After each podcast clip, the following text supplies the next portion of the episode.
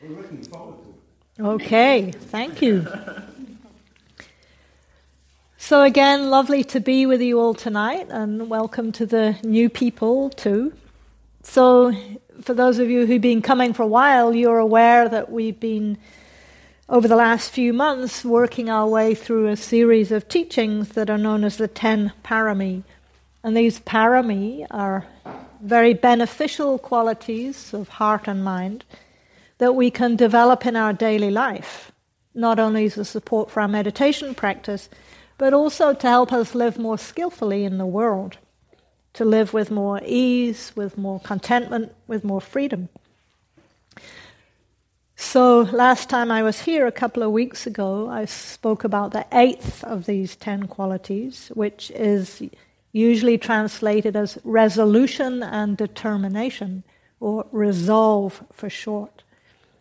And I spoke about how we need some degree of this resolve this steady commitment if we're going to maintain a regular meditation practice. And I think all of us have had that experience. There are times when we just need to go, yep, okay, come on, just do it, just do it.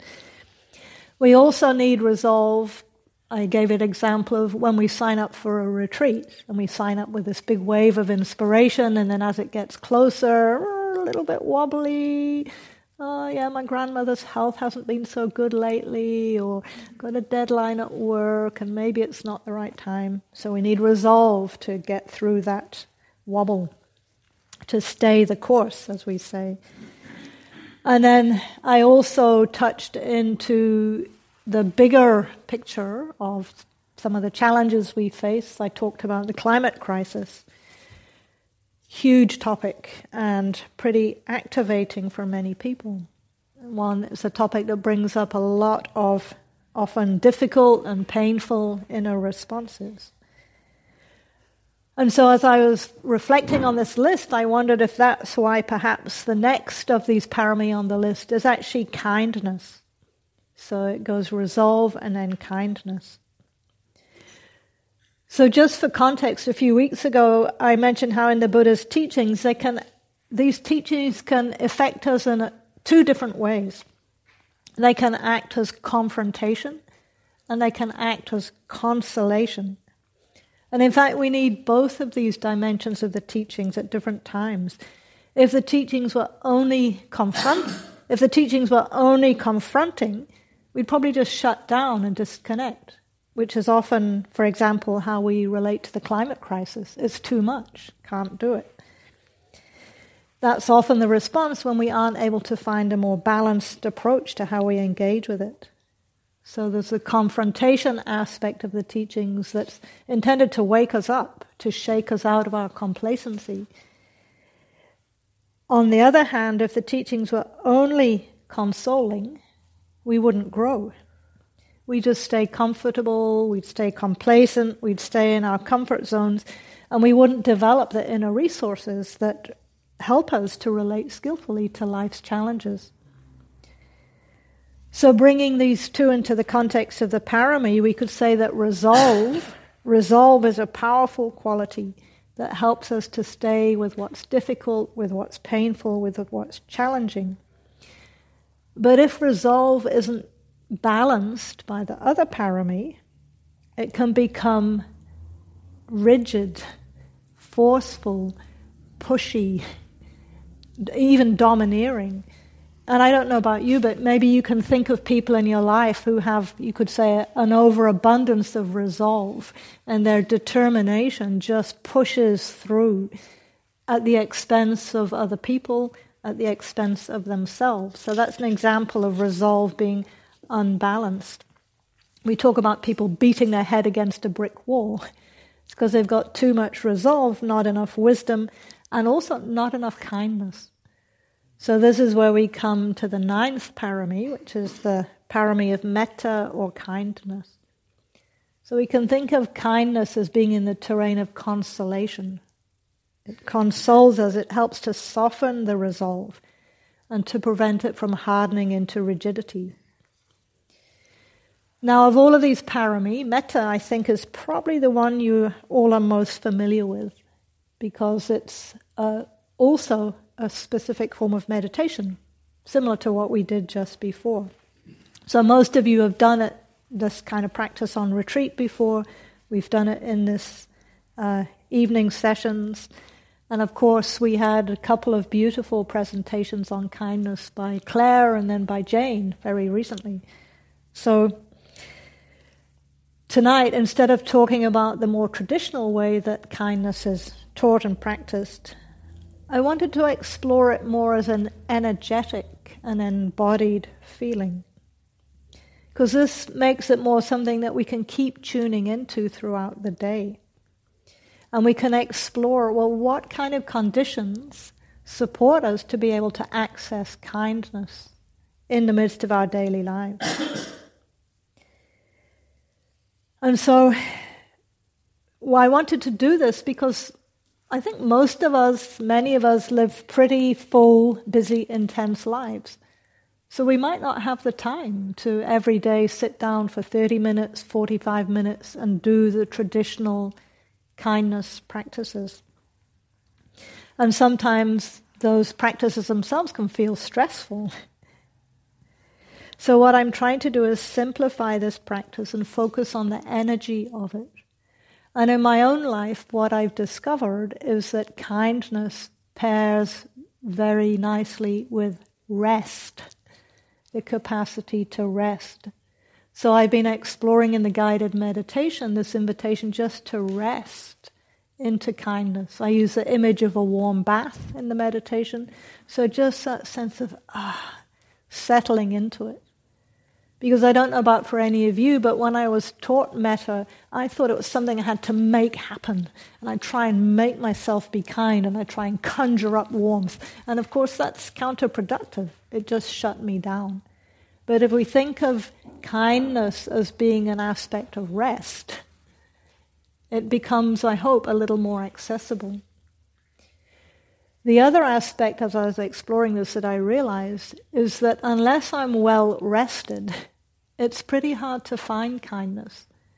Again, if you think in your own life, you're busy, you're hurried, you're harried, you're stressed. You don't have time to be kind to that person asking for money on the street, or you don't have time to let that person in, or whatever it is. We're, we're just too busy.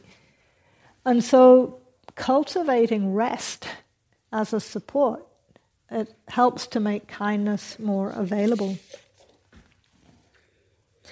So, that was what I have been exploring on my own practice. I don't want to. Um, assume it's true for you. So I thought maybe just to take a couple of minutes now, just to invite you to bring to mind in your own experience a recent time when you did experience some kindness, and then tune into what effect that had. Similar to what I invited you in the question just before, but in a more meditative way now. So I'll invite you just to close your eyes for a moment. And maybe just see if you can find an example either of receiving kindness or offering it to someone else.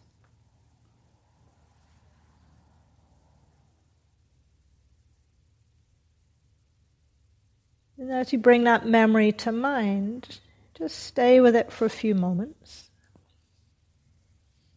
Where you were, who you were with, what happened.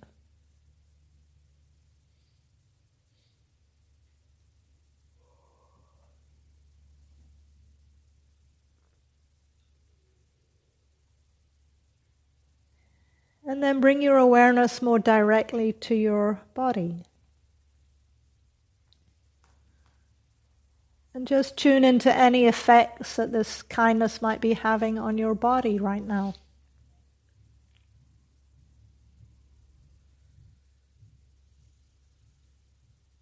Maybe the breathing becomes a little deeper and fuller.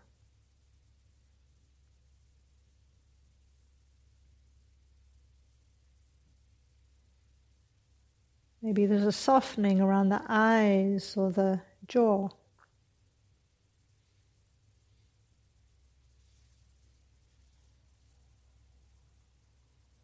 Perhaps some tension in the shoulders relaxes a little.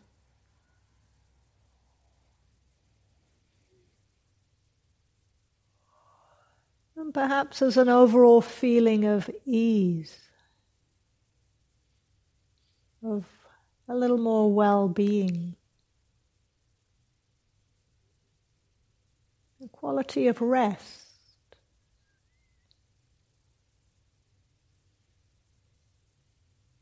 Just resting in that kindness. Just another moment.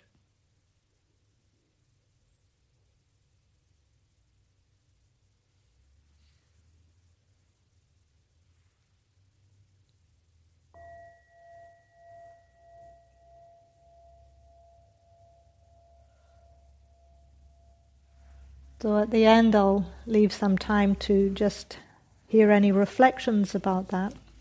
If we had more time, we could stay with that feeling and rest in it.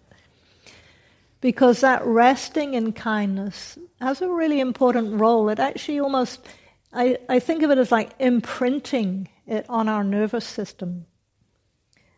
The more we can keep dwelling in kindness, the easier it is to find it again. And in the language of the suttas, the Buddha's discourses, many of the words that are used in conjunction with metta are words like abiding and dwelling and pervading and saturating. So there's very much a sense that we want to stay in these beautiful heart qualities and rest there so that over time they become more and more our true home, you could say.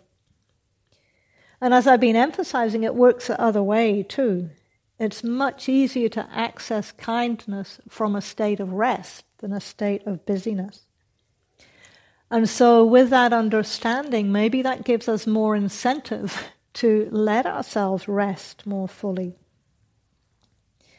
And this is a whole practice in and of itself. And it's, to be fair, I think pretty countercultural.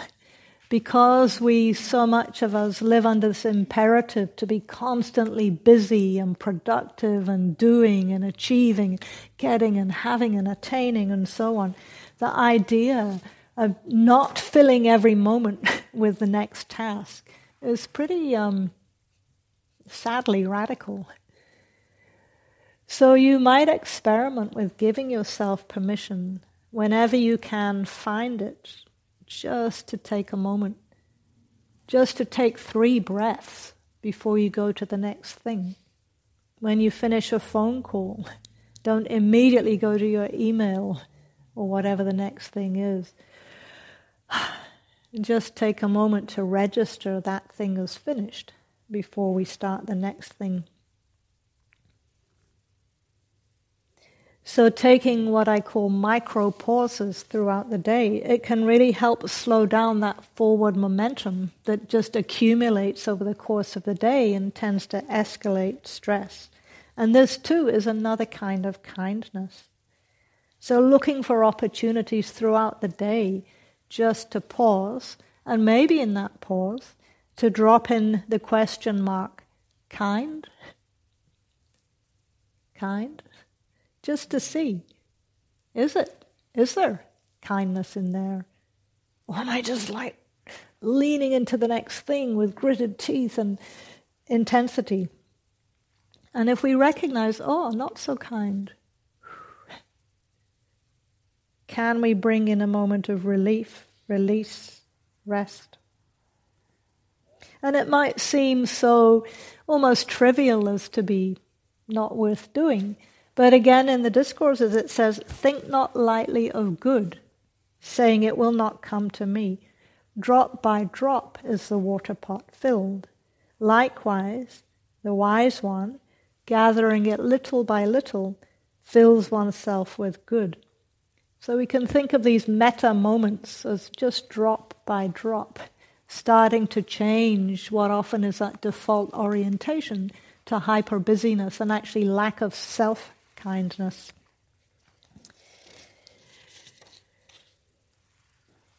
So sometimes when I'm teaching or offering these suggestions in other cultures, people can get quite reactive because the conditioning is so strong.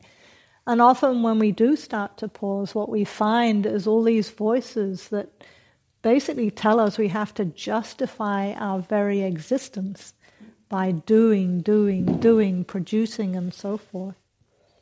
So to be able to reclaim that capacity to simply be, again, is another form of kindness. The more we can rest, the more we can find kindness, the more we can rest in that kindness, over time it does become easier to access.